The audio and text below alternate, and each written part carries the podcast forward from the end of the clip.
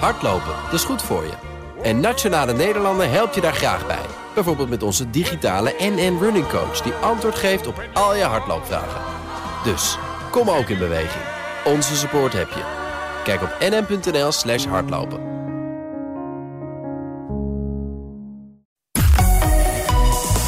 BNR Nieuwsradio. The Big Five. Art Rojakkers. Goedemorgen, fijn dat je luistert naar BNR's Big Five. Alle ogen zijn gericht op het vaccin. Het is onze uitweg uit deze coronapandemie, zo lijkt het. Maar er zijn nog een heleboel vragen. Hoe lang duurt het voordat genoeg mensen zijn ingeënt? Laat iedereen zich wel inenten? Blijft dat vaccin bestand tegen nieuwe mutaties van COVID-19? En wordt er nu al voldoende geïnvesteerd in de wetenschap... om er in de toekomst nog sneller bij te zijn? Nou, dat onderzoeken we allemaal deze week in BNR's Big Five van het vaccin. En vandaag doen we dat met José Sanders, hoogleraar narratieve communicatie aan de faculteit der letteren van de Radboud Universiteit. Goedemorgen. Goedemorgen. Welkom. U, u houdt zich vooral bij. Je hebben we afgesproken. Ja, doe maar. Ja. Jij houdt zich vooral bezig met de vraag hoe communicatiegedrag kan sturen. Daar heb je ook gekeken naar hoe de overheid mensen kan aanzetten tot vaccineren. Daar gaan we het over hebben. Maar eerst drie stellingen waarop je met ja of nee mag antwoorden. Oké. Het kabinet heeft de avondklok op een slimme manier geïntroduceerd. Ja. Oh, nou, gaan we het zo over gisteravond hebben. Ik was graag onderdeel geweest van het Outbreak Management Team. Ja. Bij de, bij de meeste antivaxers is het onmogelijk ze over te halen zich te laten inenten. Ja. Drie keer ja. Ja. We komen alle drie terug dit jaar. Ja. Ja. Eh, toch maar meteen dan eh, gisteravond. Die avondklok dus hè, op een slimme manier geïntroduceerd, zei je ja. Ehm, gisteravond rellen in wel tien steden van het land. Van Amsterdam tot Venlo, Ja. van Den Haag tot, tot Eindhoven. Maar Nou, kijk, slim geïntroduceerd. Ik, weet niet of je het goed kan introduceren. Maar wat ik slim vond, was dat ze in ieder geval de geesten rijp hebben gemaakt. Hè. Dus ze hebben eh, er wel een week lang eh, over gepraat. eh, er is over gedebatteerd. Dus het was duidelijk dat het eraan kwam. Ik denk, wat, dit zou veel erger mis zijn gegaan als je had gezegd... ja, trouwens, morgen gaan we een avondklok doen. Dus in die hoezo zin zou het slim. ja, zou het dan nog meer mis zijn gegaan? Want Nou, het dat denk ik wel. Dan krijg je, dan, krijg- ik, nou, ik denk dat je dan een nog heftiger reactie had kunnen verwachten. Omdat Ja. mensen zich overvallen voelen. Ja, precies. Ja. Kijk, ik denk dat we in Nederland een cultuur hebben waarbij er een behoorlijk kleine machtsafstand is. Hè. Dus als je het vergelijkt met andere landen, dan hebben wij. Dus wij eisen eh, transparantie van de overheid, wij eisen verantwoording. Eh, dus daarvoor is dat debat in elk geval goed geweest. Men heeft in ieder geval met elkaar van gedachten kunnen wisselen over die avondklok. Maar dan nog zie je dat er een grote groep is die zegt: Nou ja, ik wil überhaupt dit, eh, ik wil dit, dit mandaat, of nee, ik wil deze eis van de overheid gewoon niet inwilligen. Ik ga het gewoon niet doen. Dus deze autoriteiten die erken ik niet over Nee. mij. En dan kun je dus narratief communiceren Nou, zoals je wil. Maar Nou, dat helpt niks ik, ik weet niet of ik deze groep met een verhaal ga overtuigen. Nee, Nee. dat denk ik niet. Nee, ik denk dat deze groep, eh, ja, door de opstandigheid en eh, misschien ook wel toch verveling, eh, en gewoon niet weten wat je, wat je moet doen nu, een soort narratief creëert. Een verhaal creëert waarin ze zelf een rol van eh, opstandigen eh, vervullen. En daarmee ook anderen aantrekken. Dus in die zin kan je het wel narratief duiden. Je kan er wel een verhaal omheen maken. Je kan wel begrijpen wat deze mensen aan het doen zijn. En wat, wat is dat verhaal dan? Nou, dat is een verhaal waarin de overheid op een eh, manier bezig is de rechten in te perken van andere mensen die ongeoorloofd is en die niet past bij de cultuur zoals wij die in Nederland met elkaar hebben. En dat de nadelen daarvan veel groter zijn dan de voordelen. En dat het goed is om je daartegen te verzetten. En dat je dan zelf die verzetsrol op je neemt. Ja, je speelt dan eigenlijk een helderrol door, door auto's in de fik te steken en stenen te gooien en messen naar paarden en weet ik wat. Ja. Nou ja, en los daarvan heeft het natuurlijk allerlei psychologische effecten zoals het heeft. En dat het een soort ontlading geeft. en, maar goed, daar heb ik allemaal geen verstand van. Nee, waar, waar je verstand van hebt is dus die communicatie. Gisteren de burgemeester van Eindhoven, ik vond het opvallend. Het was ferme taal. Ja. Waren de rellen ook echt hevig daar? Had het over de schuim der aarde. Ja. Eh, we zijn op weg naar een burgeroorlog op deze manier, zei hij. Ja. Hoe luister je als wetenschapper naar dat soort taal? Ehm, nou ja, hij pakt dan ook een rol in zo'n narratief. Hij gaat ook mee in dat verhaal. En ik zou dat liever niet doen. Ik zou niet zulke heftige woorden gebruiken, eh, omdat die woorden als het ware bevestigen dat andere mensen inderdaad eh, in die verzetsrol zitten. Ehm, en die voelen zich dan zo geprikkeld eh, dat ze er misschien nog wel een schepje bovenop zouden willen doen. Het Hè, dus dan het- escalerend. nou, dat is wel heel. Dat durf ik niet te zeggen, maar ik zou die woorden niet kiezen. Ik zou dat niet doen. Ik zou niet zeggen burgeroorlog, want dan haal je weer een ander frame binnen. Dan haal je een, een verhaal binnen wat nog groter is. Hè, van, hebben we in dit land groepen die tegenover elkaar de, de wapens gaan opnemen? Eh, stel dat mensen die dat verhaal op zichzelf van toepassing gaan vinden. En inderdaad uh, in, nog meer in verzet gaan. En, en nog, ja gaan beantwoorden aan, mhm. aan dat scenario eigenlijk. Nou, dat zou ik liever niet doen. Ik zou liever willen uh, zeggen, nou, dit is verschrikkelijk erg en heel erg jammer dat dit gebeurd is. En dat moet niet nog een keer gebeuren. En wat kunnen we samen doen om te voorkomen dat mensen in die rol stappen en dat verzet zo erg gaan, uh, gaan uh, tentoonspelen. Ja, eigenlijk neem je nu een voorschot op mijn, volgende vraag. Want er moet natuurlijk een reactie komen vanuit de landelijke politiek. Rutte zal iets gaan zeggen. Er is een veiligheidsberaad van al die burgemeesters. Dus zoiets moet nu gaan gebeuren. Hoe kun je zoiets als wat gisteravond is gebeurd... hoe kun je dat nou met communicatie de kop indrukken? Want de politie zegt, ja, wij, wij vrezen nog dagen, nog weken van onrust. Nou ja, afkeuren is dat kan niet achterwege blijven. Je moet natuurlijk glashelder zijn dat dit absoluut niet kan. Ik zat ook met mijn, mond, met mijn hand voor mijn mond uh, toen ik de beelden zag. Dus het is natuurlijk on onacceptabel. Tegelijkertijd uh, zou ik. Uh, ja, toch echt proberen te deescaleren en te zeggen van wat kunnen we samen doen om te voorkomen dat mensen zich zo uh, geprikkeld voelen dat ze uh, zo gaan reageren op die avondklok. En ik denk toch met groepen in gesprek gaan. Ik denk echt horen, luisteren, wat hen beweegt. Zonder soft te worden, hè? maar je wil wel mensen gewoon toch horen. Kijk, mensen die strafbare feiten hebben gepleegd, die moeten hè, vervolgd worden enzovoort. Maar al die meelopers, ik zou ermee in gesprek gaan. Ja. Organiseer gesprekken met vertegenwoordigers van die groepen. Maar zoals Rutte ooit de gele hesjes ontving op het torentje, zou die nu dan dit soort, dit soort nou, mensen moeten ontvangen om daarmee te praten? er naartoe moet gaan, of de burgemeester, maar mensen van de gemeente. Ga in gesprek met deze groepen. Ik wil horen. En, en natuurlijk moet het afgekeurd worden. Dat zonder meer. Ja. The Big Five. Art Rojakkers. Deze week vijf kopstukken uit de wereld van het vaccin. En vandaag de gast José Sanders, hoogleraar narratieve communicatie... aan de faculteit de letteren van de Radboud Universiteit. Ze houdt zich vooral bezig met de vraag hoe communicatie gedrag kan sturen. Nou, we hadden het al over gisteravond. Uh, als we eens kijken naar uh, hoe de overheid een breed draagvlak probeert te krijgen voor vaccinatie. Laten we samen eens luisteren naar de nieuwe reclame van de overheid. Om jezelf en uiteindelijk de mensen om je heen te beschermen tegen het coronavirus is vaccineren de belangrijkste stap. Dus laten we onze mouwen opstropen. Als we ons laten vaccineren, krijgen we stapje voor stapje meer vrijheid terug. Elk goedgekeurd vaccin is op tienduizenden mensen getest. Zo weten we dat het ons goed beschermt en veilig is. Goed zo open. Het is begrijpelijk als je vragen hebt. Antwoorden vind je op coronavaccinatie.nl. Ja, laten we samen de mouwen opstropen. Wat, wat vind je goed in deze reclame? Wat had er beter gekund? Nou, ik vind het in ieder geval. Wacht, even Koptelefoon gaat weer af. Ja. ja. uh, wat ik heel goed vind, is dat er heel duidelijk wordt gezegd: het is logisch als je vragen hebt. He, dus, dus het verhaal van deze vaccinatieronde is echt anders dan eerder. He, dus dat werd jaren werd er, uh, ontwikkeld en kregen we te horen hoe ingewikkeld dat was. En nu is het binnen een half jaar zijn die, die vaccins ontwikkeld en, en goedgekeurd. Hoe kan dat nou? dus het is logisch dat mensen daar vragen bij hebben. Nou, ga die beantwoorden. We hebben namelijk niks te verbergen. Dat is ontzettend een belangrijk signaal. Dus dat mhm. vind ik echt goed gedaan. Ja, dus dat wordt erin gezegd. Wordt ook ingezegd, laten we het met z'n allen doen. Ja. Uh, er wordt ook een beroep gedaan op onze solidariteit. Ja, ik denk ook dat het heel belangrijk is dat mensen begrijpen dat ze zichzelf niet alleen voor zichzelf laten vaccineren, maar dat ze zich vooral laten vaccineren om die mensen die heel kwetsbaar zijn voor het virus, om die te beschermen. dus die groepsimmuniteit waarover al heel in het begin werd gesproken. Ik weet niet of je nog kan herinneren. Ja, de allereerste eerste, uh, ja, eerste toespraak van Rutte uit het torentje. Ja, nou, toen heeft hij ook heel duidelijk gezegd zoiets als: uh, we zullen allemaal vroeg of laat het virus wel krijgen. -hmm.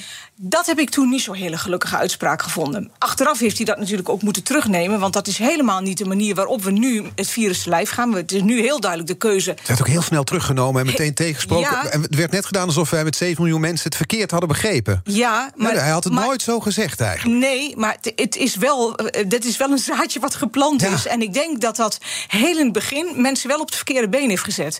En de eerste klap daalde waard. En dat heb ik wel echt heel erg jammer gevonden. Want daardoor heb je natuurlijk een afslag genomen waarbij er een gevoel kon ontstaan van, nou ja, Tuurlijk, we passen op, maar ja, we moeten het ook allemaal een keer krijgen. Dat heb ik heel veel gehoord in mijn eigen omgeving. Ja, en dat heeft dan echt te maken. Dat is dus de kracht van storytelling. Absoluut. of de kracht, van, woorden. Natuurlijk, dat is het verhaal waarmee we begonnen zijn. Dus heel snel terug. een valse start meteen. Ik vond het niet gelukkig. Nee, dus we kwamen een beetje hinkelend uit die Ja. startblokken... Ja. Met, met Rutte die die uitspraak doet en dan vervolgens terugtrekt... of eigenlijk net doet alsof hij het niet gezegd heeft. Ja. Maar dat zelfs nu nog, bijna een jaar later, heeft dat effect. Ik denk dat dat heel in het begin mensen verkeerd op het been heeft gezet... en dat dat lang doorwerkt. Ja, zeker. Ja. En hoe moet het nu dan? Want we zitten nu dus op een ander moment in de, in de pandemie. We staan aan het begin, tenminste, als hij eindelijk een keer op gang komt... van die vaccinatiecampagne. Laten we het hopen. Ja, dan moet dus door middel van verhalen vertellen... bijvoorbeeld het spotje dat net hebben Ja. geluisterd... moeten we mensen zover krijgen om dat vaccin ook echt zich te laten toedienen. Ja, ik denk dat. eh, ik las een prachtig interview van de week, eh, of eh, dit weekend, met een hoogleraar immunologie of virologie uit, uit Vlaanderen. Er zijn er veel van, hè, trouwens. Ja, echt ontzettend. Ja, dat Ik wist nooit nu- dat we zoveel hoogleraren immunologie en Ja. virologie hadden. Nou ja, het is ook een heel, heel moeilijk vakgebied natuurlijk. Dus geweldig dat ze er allemaal zijn. Ehm, en die zei: We zitten nu in de witte broodsweken van de vaccinatie. Dat vond ik heel mooi uitgelegd. Hij zei: Kijk, nu is iedereen heel blij. Hè, dus, dus op dit moment zie je dat er veel meer positiviteit is ten aanzien van vaccinatie dan die aarzelingen. Die zijn er ook. En, en die, die hoor je ook wel. Moeten we misschien ook niet te veel aandacht aan besteden. Dat is weer een ander vraagstuk. Maar goed, heel veel mensen willen graag een vaccin en die vinden dat het te lang duurt.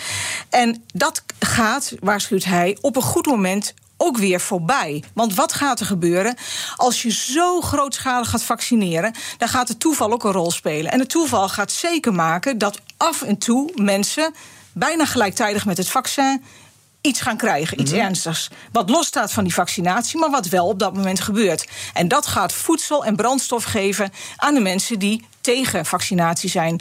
En als we daar dan weer heel veel aandacht aan geven, dan hebben we tegen die tijd echt een probleem. Ja. Dus op dit moment is het eigenlijk zo van kom maar door met die vaccins. Ja. Hè? En iedereen die zich wil gaan vaccineren, die kan nog niet eens gevaccineerd worden. Maar strakjes, hè, dat, dat duurt nog een hele tijd, dan krijgen we ja, die tegenverhalen. Die, Daar kun je je nu al op voorbereiden. Ja. En hoe moet je je daarop voorbereiden? Want dat is natuurlijk interessant. Kijk, nu zitten we nog in de fase inderdaad... de verontwaardiging over dat het allemaal zo traag op gang komt. Exact. Maar straks zitten we dan in zo'n campagne eindelijk. Ja. Hoe moet je daarvoor wapenen voor dat effect dat je nu beschrijft? Nou, ehm, in de eerste plaats zien we de macht van eh, het getal. Dus ehm, waar aanvankelijk mensen zeiden, nou, ik, ik weet het nog niet, hè, was, ik geloof wel bijna de helft twijfelde. Nou, dan zie je dat die twijfel heel erg afneemt. Hè. Dus die vaccins komen dichterbij, eh, mensen laten zich vaccineren. Dat geeft een goed voorbeeld. Dat is dus een verhaal waar je naar kan kijken. Dan denk je, oh ja, dat, eh, dat, dat gaat eigenlijk gewoon goed. Ik, en dus zie je dat die bereidheid tot vaccineren enorm is toegenomen. Hè. In de zorg dacht ik tot, tot bijna 100% heel hoog. Nou, dus, dus op dit moment gaat dat prima. En hoe meer mensen zich laten vaccineren, hoe meer dat ook weer een argument is voor anderen om het ook te doen. Dus nu gaat het op dit moment, denk ik. Prima, en moeten ze vooral doorkomen met die vaccins, omdat de bereidheid heel erg hoog is. Ja. Dus het zit nu vooral in dat de leeftijden, denk ik, of, of het uitdienen, ik weet niet wat, waar het probleem zit, bij allebei waarschijnlijk. Je moet je wel realiseren, den, in, he- gewoon de mentale voorbereid zijn, denk ik, als leidinggevende, als eh, zorg, als GGD, dat die tegenstemmen gaan komen. En dat je dan weer opnieuw heel clean en duidelijk zegt hoe de dingen in elkaar zitten. Ja, en dan is het een duivels dilemma. Ga je daar nou heel veel aandacht aan besteden in de nieuwe media, aan die tegenstemmen? Ga je dat weer uitvergroten? Eh, als je niks zegt. Ja, dan laat je het in feite gewoon gebeuren. Dus ja, dan geef je eigenlijk ook voedsel aan de tegenstander. Die zegt, ja, nou zeggen ze niks. Dat is niet goed. Maar ga je er heel erg tegen in, dan ga je mensen weer sterken in hun verzetsrol. Dus je kunt het bijna niet goed doen. Ik denk altijd. Maar hoeveel jaar heb je gestudeerd om tot deze conclusie te ja, komen? echt hè? Ja, echt. Ja. Nou ja, goed, maar wie heeft ooit in deze pandemie eh, moeten beslissen wat, wat de juiste weg is? Dus ik denk ook dat we samen een nieuwe weg aan het zoeken zijn hoe we omgaan met dit soort tegenstemmen. Dus ik zat er vanochtend nog weer een, een mooi artikel over te lezen. En daar stond ook in van ja, de nieuwe media die spelen nu een rol die we natuurlijk in het verleden niet hadden. Dan had je gewoon, je kon gewoon zeggen, nou, dit zijn de feiten, hè, die publiceer ik en daarmee is zo'n discussie dan een heel eind afgelopen. Nou, nu werken die nieuwe media als een enorme megafoon, verstikken eigenlijk andere geluiden. Als je er tegen ingaat, ga je ze eigenlijk alleen maar nog meer brandstof geven. Ja, eerlijk gezegd denk ik dat we dat nog niet goed weten, hoe Nee. we daarmee om moeten gaan. En in het debat hoor je ook allerlei verschillende geluiden. Ja, want dat is natuurlijk interessant als je vanuit de narratieve communicatie, storytelling, zullen we Ja. maar zeggen, kijkt naar dit hele verhaal. Dan heb je dus, we hebben gisteravond gezien wat er gebeurt met rellen. Je ziet de discussies rondom het vaccin. Dus eigenlijk is eh, jouw vakgebied misschien wel belangrijker dan ooit op dit moment. Maar tegelijkertijd lijkt het ook niet toereikend. Nou ja, ik denk dat heel veel vakgebieden op dit moment met de handen in het haar zitten. Omdat er dingen gebeuren waar we niet, hè, waar we niet op berekend zijn met z'n allen. Hè. En dat geldt uiteraard ook voor mijn vakgebied. Dus wij moeten ons verhouden tot de nieuwe dingen die nu gebeuren. Ja, en kijken. Een verhaal vertellen vereist eigenlijk dat je weet ja, wat er gaande is. Maar ja, we, we varen in de mist, zei Rutte al. Je moet op 50% beslissingen nemen. Ja. Nou ja, vertel dat dan maar eerlijk. Dat is, kijk, eerlijkheid duurt altijd het langst. Dus ik denk, eh, vertel, vertel dan maar eerlijk dat je dat nog niet weet. Ik vond het ook goed dat hij dat eerlijk toegaf, dat hij dat nog niet wist.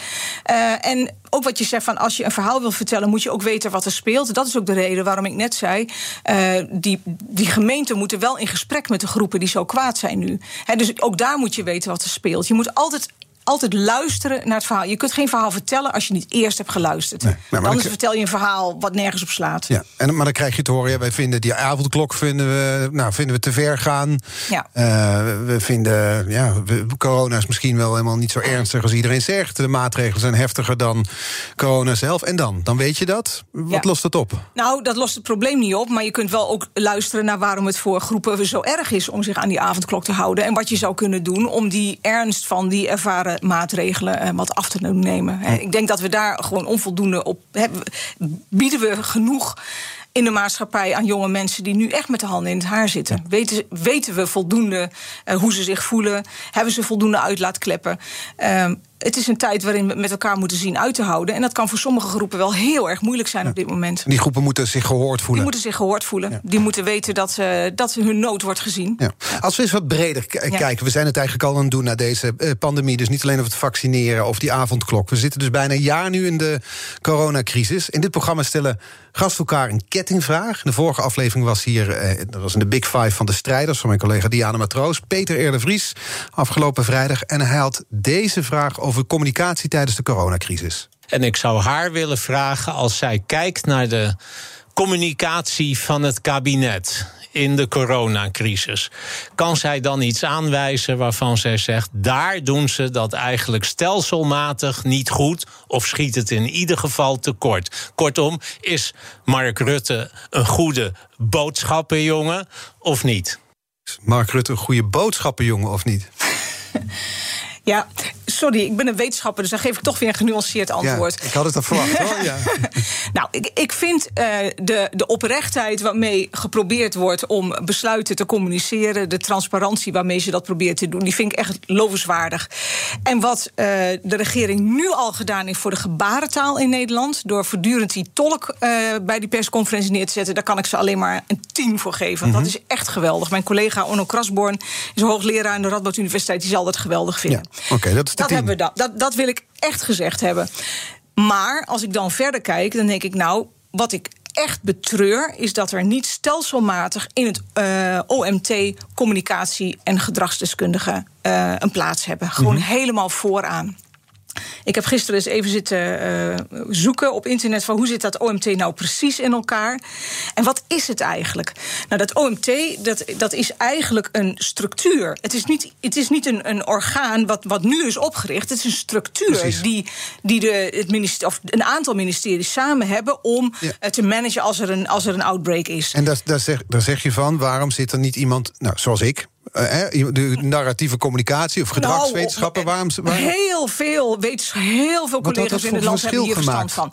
Nou, wat je ziet is dat ze niet in staat zijn geweest, kennelijk, om toen deze pandemie zich aandiende, zich te realiseren dat OMT, die structuur die we hebben, die is niet voldoende. Dit is veel en veel groter. En we hebben hier ook mensen met deskundigheid aan tafel nodig, die we nu niet in die structuur aanwezig hebben. Wat is er nu misgegaan nou, in de afgelopen jaar, doordat mensen, gedragswetenschappers of communicatiewetenschappers zoals, zoals jij daar niet in zaten? Nou, een van de dingen die mij echt is opgevallen is de zomer. Ik kon gewoon niet geloven dat in de zomer werd gezegd: Nou, dit is de laatste persconferentie uh, voorlopig. Uh, we gaan allemaal op vakantie. En uh, nou, tot, tot ziens. Ja. Tot tot, ik dacht echt, dit kan niet waar zijn. Dit, Want? Nou, omdat je dan natuurlijk totaal het uh, gevoel voor urgentie gaat verliezen. Dus mensen hadden het gevoel van, oh, oh, oh, oké. Okay. We zijn er vanaf. Nou, het is bijna afgelopen misschien, of helemaal. En we gaan op vakantie, we gaan weer gewoon doen. He, wel een beetje nog opletten, maar nou, je zag ook dat het vervaagde. Hoe en, had het wel gemoeten? Nou ja, ik denk dat ze gewoon elke week wel nou, in ieder, nou, ik weet niet of je elke week persconferentie hebt moeten geven, maar wel minstens uh, uh, ja, duidelijk maken in je communicatie. Misschien met uh, publicaties of toch met, met korte updates. Van nou, zo, zo gaat het ja. nu met, met, met, de, met de besmettingen. Maar ook met, weet wel mensen, dit kan er straks gebeuren als de temperaturen dalen. Hè, en als we nu allemaal gewoon gaan doen, wat er dan kan gebeuren. Maar wacht, oké, okay. ik snap dat je zegt van als wij dan in het OMT hadden gezeten, mensen die verstand hebben van communicatie, was dat niet gebeurd. Want dan waren we blijven communiceren door de zomer heen. Ja. Maar er bestaat ook zoiets als een red team. Dus die, he, die staan ja. buiten het OMT, maar die adviseren vrijblijvend. Ja. Er had ook vanuit de Radboud Universiteit een mailtje kunnen gaan naar uh, het OMT. Hebben ze, hebben ze, veel. Ik weet niet of ze hierover mails hebben José gehad. Sanders volgens... adviseert van... jongens, let niet. op, dit gaat mis. Ja.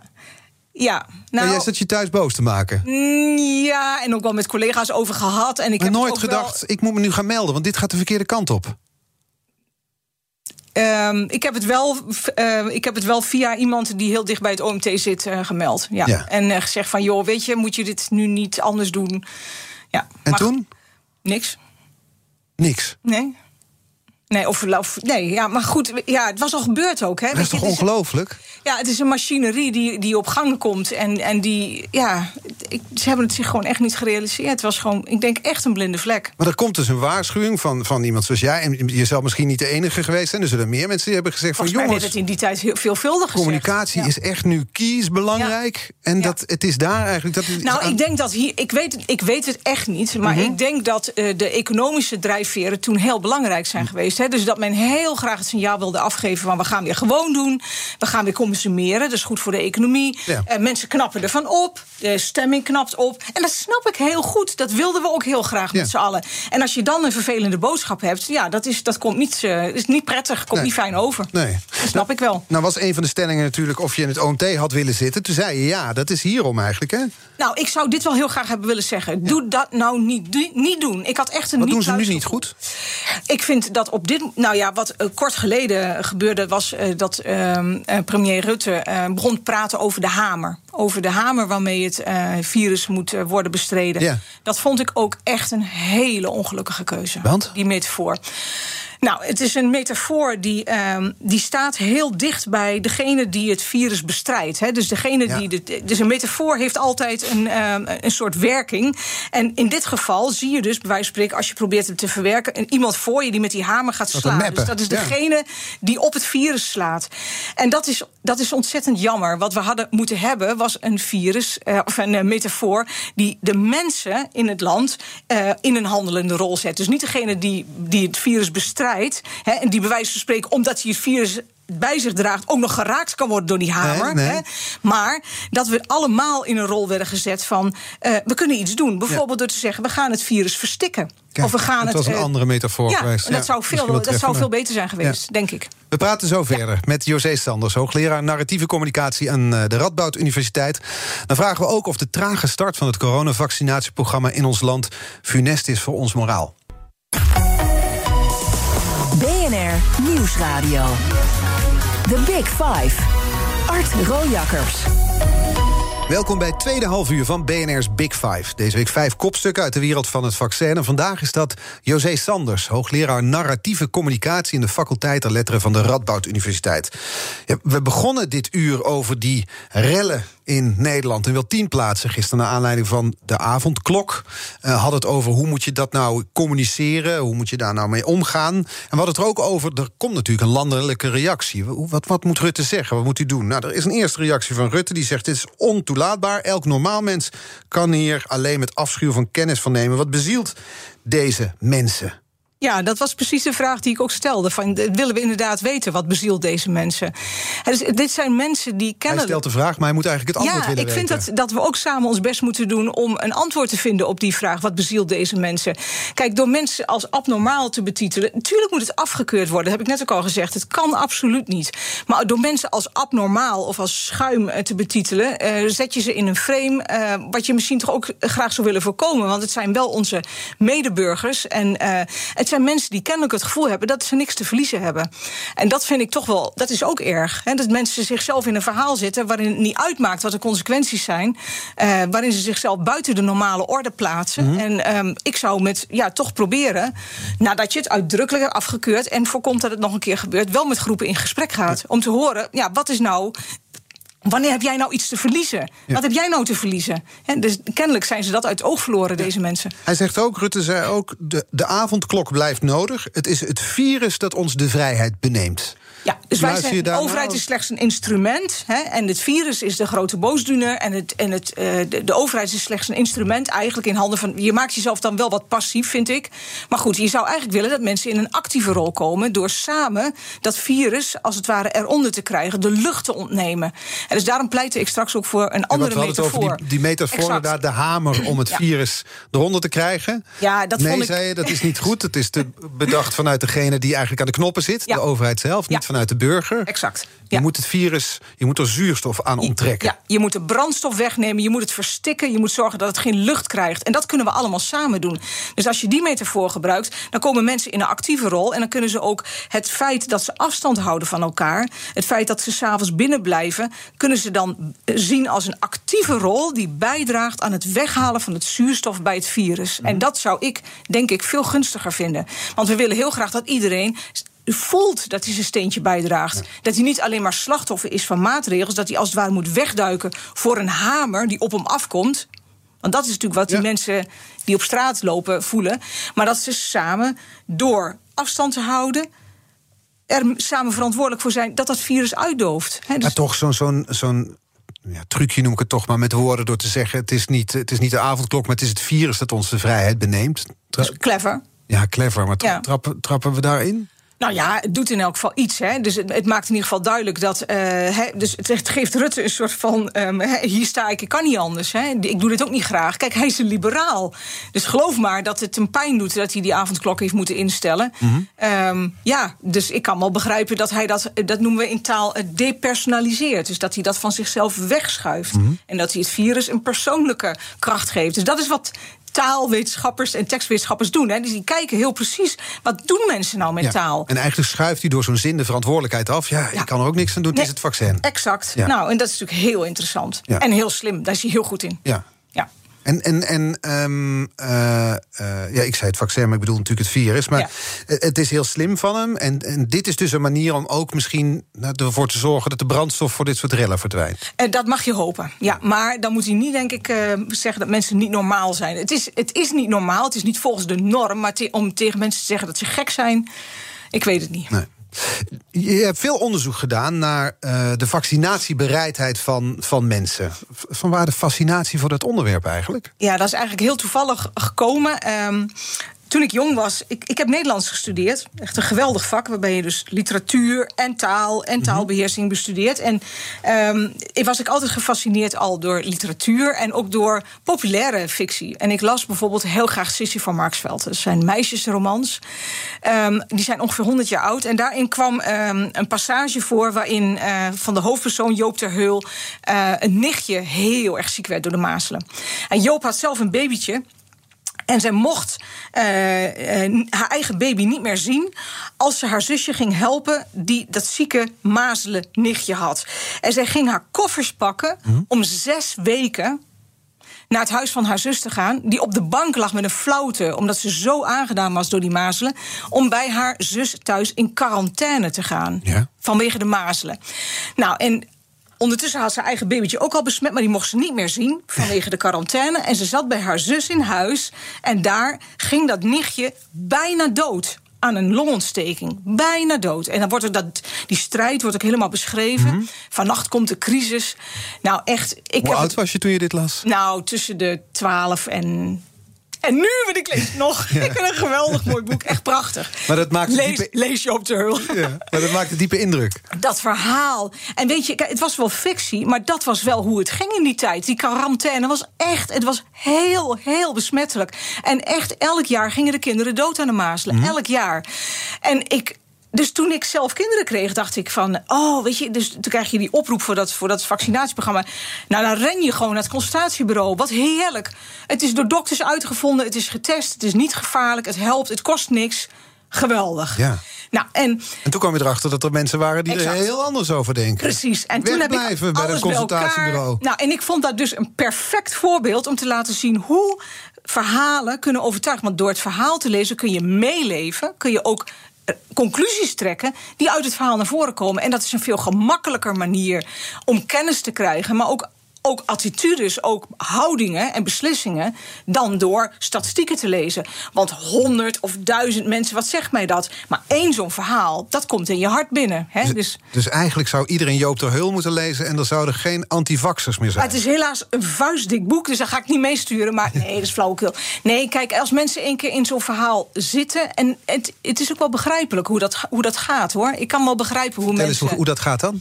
Nou, ik denk... ehm, als je eh, een, een zeker wantrouwen hebt eh, en je denkt ehm, dat farmaceuten erop uit zijn om alleen maar geld te verdienen en je vertrouwt de overheid niet, of je hebt in je eigen omgeving een keer meegemaakt dat iemand na een vaccinatie niet door, maar wel na een vaccinatie ziek werd, en je kunt dat allemaal niet goed bij elkaar gepast krijgen. Of je twijfelt heel erg. Er wordt tegenwoordig heel erg gezegd... elke beslissing in de gezondheidszorg is je eigen beslissing. Ja, dat maakt het ook heel moeilijk. Want sommige mensen vinden beslissingen nemen heel lastig. Die wouden, zoals ik, dat, dat, dat het pro- programma zegt... ja, doe maar, dat is goed die vaccinatie. Nee, die moeten dan een beslissing nemen. En dan gaan ze zoeken, dan gaan ze googlen... en dan komen ze andere verhalen tegen. Ja. En in die verhalen gaan mensen in verzet. En dat is ook best een aantrekkelijke rol. En dan is dat pad zo te bewandelen. Exact. En dan kom je heel gemakkelijk, als je al die verhalen leest, van twijfelaar in een overtuigingskamp helemaal aan de andere kant uit. En als je daar één keer in zit, in die bobbel, bubbel, in die echo chamber, zoals we dat noemen, Ja. is het heel moeilijk om daar weer uit te komen. Want dat was een van de stellingen aan het begin van het programma. Bij de meeste antivaxers is het onmogelijk zich, ze te over, over te halen zich te laten inenten. Daarom moeten we dat eerder doen. Dus Want daar zei je ja op. daar zei, zei ik ja op. En dat is uit onderzoek ook echt gebleken. Wij moeten veel eerder mensen helpen. Met, met goede verhalen. Met verhalen over eh, dat die bijwerkingen reuze meevallen. En ook hoe ernstig die ziektes in het verleden waren. En dat het niet waar is dat die vacci- vaccins eigenlijk niks doen. Nee, dat maar is dat, niet en dat waar. heeft dus te maken met storytelling. Zoals Joop de Hulle deed, dus zoals anderen Ja. dat nu doen. Het heeft te maken met niet statistieken en cijfertjes. En nee, het is hartstikke veilig, want één op de, ma Ook één doen, op de zoveel. ook doen, ook doen, Het allebei. gaat, het gaat vooral ook om het verhaal. Ja, ja, mensen willen. Kijk, als mensen informatie willen omdat ze een beslissing moeten nemen. Sommigen gaan op zoek. Weet je hoe het een beetje komt? Artsen zijn wetenschappelijk opgeleid. En die denken dat andere mensen ook al dat soort informatie nodig hebben, die statistieken. Maar de meeste mensen gaan gewoon op internet zoeken van hoe voelt het als ik dat gedaan heb? Hoe ervaar je dat dan? Nou, en dat soort verhalen, die moeten dus ook goed te vinden zijn. En niet alleen maar negatieve verhalen, maar juist ook positieve verhalen. Maar toch, als het op de verhalen aankomt, dan, dan toch weer even terug naar het nu. Wij bungelen als Nederland onderaan het lijstje van Europa als het gaat om vaccinatie. Volgens mij doet alleen Bulgarije het op dit moment eh, slechter. Alleen daar een lager percentage gevaccineerden dan hier. Daar valt geen verhaal tegen op te verzinnen, toch? Eh, is heel lastig. Ja, ik denk dat eh, eh, Nederland logistiek en organis- organisatorisch qua GGD zo in elkaar zit dat het een eindeloos gepolder is voordat iedereen. Ja, dus hoe vang je dat op in communicatie? Nou, dat is een heel groot probleem. Ik, ik bedoel, ik verwonder me er ook over. Wat moet je dan zeggen? Van, ja, zo, ja, het gaat niet zo goed, we doen ons best? Of het, wat- Nou ja, dat, dat wordt ook gezegd. Hè, van, we, hebben, we, hebben, we hebben op alle vaccins ingezet. Dus we hebben van alles hebben we wat gekocht. Kijk, er zijn landen die, zijn, die hebben de eerst in de loterij getrokken. Die hebben de goede heel veel. Snap ik, maar het gaat om het coronavaccin. Ja. En er, Ja. werd, natuurlijk, er werd gezegd van nou, het, gaat niet, het is geen wedstrijd. Het gaat Nee. niet om de snelheid. Het gaat erom dat wij het zorgvuldig doen hier in Nederland. Dat was het verhaal op een gegeven moment vanuit Hugo de Jonge bijvoorbeeld. Was dat slim? Eh, ik weet niet of ik me op die manier afgezet zou hebben tegen andere landen. dat die het minder zorgvuldig zouden doen. Ik zou hebben gezegd: we gaan alles op alles op alles zetten. En ik zou ook eerder gezegd hebben: we gaan 24-7 vaccineren. Daar heb ik me wel over verwonderd. Dat ook daar de urgentie niet echt heel erg nadrukkelijk eh, in het verhaal is opgenomen. Dat moet ik eerlijk zeggen. Daar heb ik me wel over verwonderd. BNR Nieuwsradio. The Big Five. Art Rojakkers. Je luistert naar BNR's Big Five van het vaccin. En vandaag de gast José Sanders, hoogleraar narratieve communicatie aan de Radboud Universiteit. We hebben het over de antivaxers gehad, over het coronavaccin. We, hebben het natuurlijk over gisteravond, de, de, de relschoppers. Er zijn natuurlijk een heleboel, nou ik weet niet of het een heleboel mensen zijn... maar er zijn mensen, er is een groep in Nederland die rondloopt met complottheorieën over het coronavirus. Uh, er zouden bijwerkingen van het vaccin worden verzwegen. Farmaceutische bedrijven zouden inderdaad alleen maar denken aan het geld. Uh, het zou één grote nou ja, samenzwering zijn om ons te onder te krijgen. Hoe komt zo'n verhaal, want het gaat ook over storytelling... hoe komt zo'n verhaal eigenlijk de wereld in?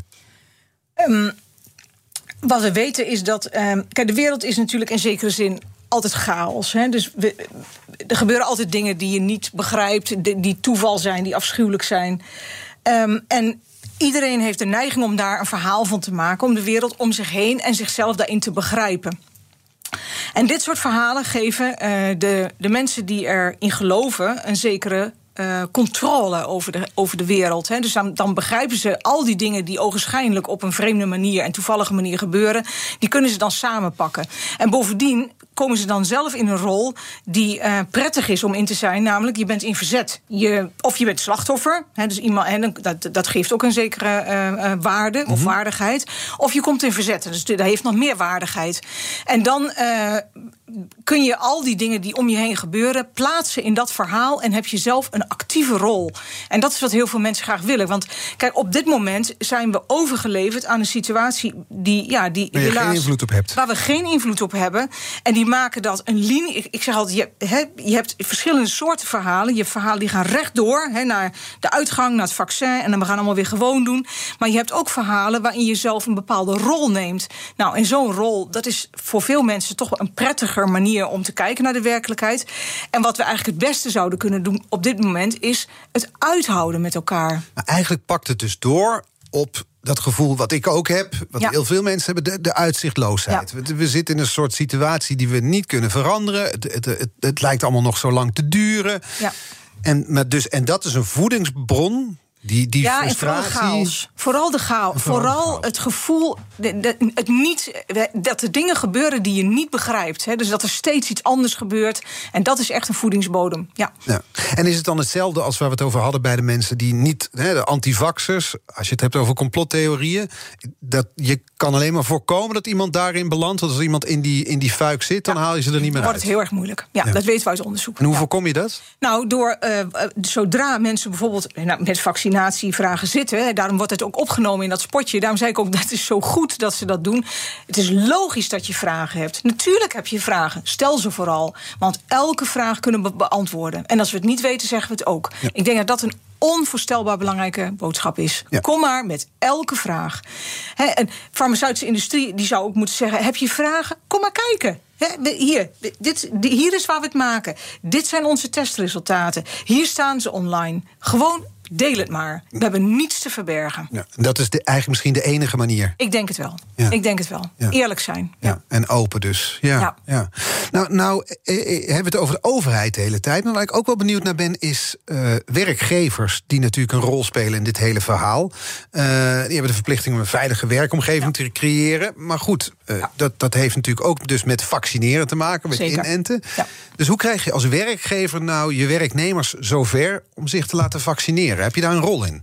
Ik denk dat je daar zeker een rol in hebt en ook een verantwoordelijkheid. Als jij graag wil dat uh, mensen zoveel mogelijk weer kunnen samenwerken, uh, dan heeft vaccinatie daar een hele belangrijke rol in. En dan kan je, je zelf, doen als werkgever? Ja, ik zou zeggen, vertel je eigen verhaal. Ja. Dus vertel waarom jij jezelf laat vaccineren. Laat het misschien ook zien. He, laat gewoon zien dat je. De hoofdredacteur van BNR die, die moet zich laten prikken. En dat wij dan allemaal kunnen kijken hier op de redactie. Ik denk dat het afhangt van het soort organisatie. Ik denk dat het hier misschien niet zo nodig is. Omdat iedereen gewoon in de rij staat. En graag morgen gevaccineerd wil worden. Maar in organisaties waar dat niet het geval is. Ja? denk ik dat het management een belangrijke rol heeft. Je hebt ja. altijd een voorbeeldfunctie. En je kunt dus ook je eigen verhaal vertellen. Dus niet alleen maar kijk, ik laat het doen. Maar ook, ik doe het omdat ik graag wil dat het hier veilig is. Ik, wil, ik doe het voor mijn moeder. Ik doe het voor uh, iemand op het secretariaat zit die zich niet mag laten vaccineren. Omdat ze een longaandoening heeft en uh, het vaccin voor haar uh, te riskant is. Uh, je, je kunt zelfs, persoonlijk. Ja, en je kunt ook zeggen: ik mag me laten vaccineren. He, wij mogen andere mensen beschermen. Is dat niet geweldig? Dat ik is al iets heel, heel kleins, maar wezenlijks misschien wat je hier zegt. Ja, niet- maar ik, ik moet, ken, nee, ik mag. Ja, ik mag me laten. Ik ken verhalen van mensen die hun kinderen van de crash moesten halen. omdat er andere kinderen waren die niet gevaccineerd werden. en hun eigen kind mocht niet gevaccineerd worden, want het moest geopereerd worden aan het hart. Ja. En dan denk ik, jongens, wees toch blij dat je je mag laten, dat het kan. Nou, zo kan je het verhaal ook brengen. En dan denk ik, dan wordt het persoonlijk, dan worden motivaties duidelijk.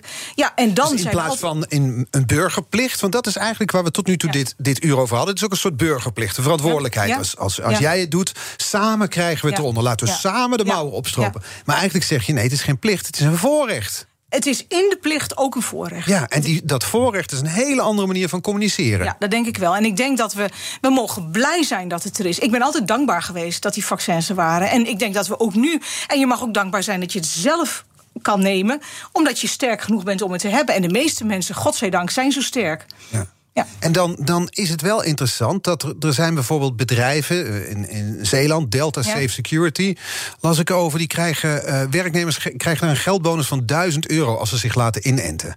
Is dat dan een. Of, eh, sorry, 100 euro. Ja. Is dat dan een, een goed idee? De psychologen, wat ik zelf niet ben, zeggen altijd dat incentives, hè, dus beloningen, beter zijn dan straffen. Dus in die zin kan ik me voorstellen dat je daarvoor kiest. Ik weet niet waarom ze daarvoor kiezen. Is het misschien een omgeving waarin de bereidheid niet zo groot is door bepaalde achtergronden? Kijk, dus eh, we weten natuurlijk dat in de Bijbelbelt eh, het vaccineren altijd een omstreden eh, eh, eh, goed is geweest. Dat wordt wel minder overigens hoor. Dat geleidelijk aan wordt dat wel minder. Maar ik kan me voorstellen dat eh, in een omgeving waarin de aarzelingen groot zijn, zo'n prikkel een bijdrage levert. Of het ethisch eh, wenselijk en verantwoord is, dat vraag ik me af. Nee, ik weet dat lijkt ook een beetje, dus we moeten je betalen om iets te doen wat je eigenlijk niet wil. En als we het nou hebben over je mag je laten Ja. vaccineren, staat dit er misschien wel recht tegenover. Het is een andere boodschap. Ja, Ja. ik zou het. Ik, kijk, je moet het per doelgroep bekijken. eh, en daarvoor weet ik er echt onvoldoende van. Snap ik. Maar, het is misschien een te specifiek ja, voorbeeld ook. Maar het gaat natuurlijk over perspectief. Het gaat erover dat als je laat vaccineren... dat we straks met z'n allen weer iets kunnen. Ja. We mogen weer terras op Ja, bijvoorbeeld.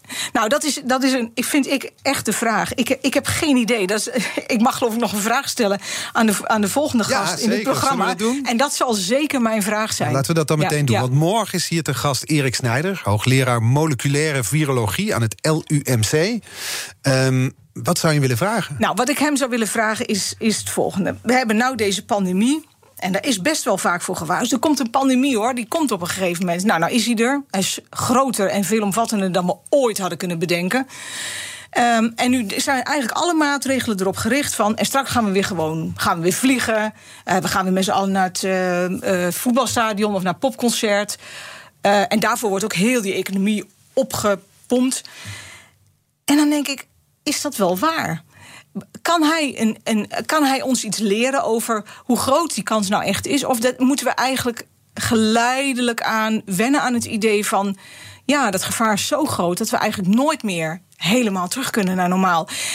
Dus een concrete vraag. Een concrete vraag is: is het reëel om te denken dat we teruggaan naar normaal? Of moeten we altijd blijven oppassen? Misschien niet zo erg als nu, niet anderhalve meter, maar bijvoorbeeld, ja, mogen we nooit meer met z'n allen naar een popconcert en met 3000 Hou eens man? op, zeg. Ja, dat weet ik Nee, niet. dit soort dingen wil ik niet dat je hardop zegt. hier. Nee, maar Ik wil, ik wil vraag. terug naar een popconcert. Ik wil het ook heel Ik graag. het- ik ben dol op popconcerten. Ja. En ik ga ook heel graag naar het voetbalstadion met mijn, met mijn man en kinderen. Dus ik, ik wil het heel graag. Ja. Maar ik vraag me gewoon af... Ja, hoe kijkt hij daar nou tegenaan? Ja. Als deskundige, als onderzoeker. Ja. Ja. Als hij durft te zeggen dat het niet meer mag, dan wordt het een hele korte uitzending, denk ik. Nou, Dat pik ik niet. ik ben... Ik, Ik pik het gewoon niet. Ik, ben wil het niet horen. Nee, nou- Zie je? En dan ga ik, nu neem ik een afslag. Als we het hebben over storytelling. Zie je, daar heb je het al. Ja. Wat wordt eh, over, zeg, pff, 10 jaar, 15 jaar? Het valt niet te voorspellen. Maar toch ben ik benieuwd. Wat, wat, wat zou nou het verhaal van deze pandemie kunnen zijn? Wat vertellen we straks in de toekomst aan elkaar over deze, dit jaar, wat we nu hebben beleefd? Dat je je altijd voorbereidt op de vorige oorlog en nooit op de volgende. En dus dat we gewoon klunend voorwaarts zijn gegaan en steeds maar polderend. Hè. Dus dat, ik vind dat Nederland heel erg tussen die twee, eh, moet ik zeggen, eh, het- kliffen invaart. Hè. Dus aan de ene kant willen we niet dat die autoriteit op ons neer wordt gelegd met die maatregelen. En aan de andere kant kunnen we niet verdragen dat het aantal besmettingen zo groot wordt dat de zorg ontploft, dat de mensen niet verzorgd kunnen worden. En je hebt nu al een soort moreel infarct in de zorg gehad in die eerste golf.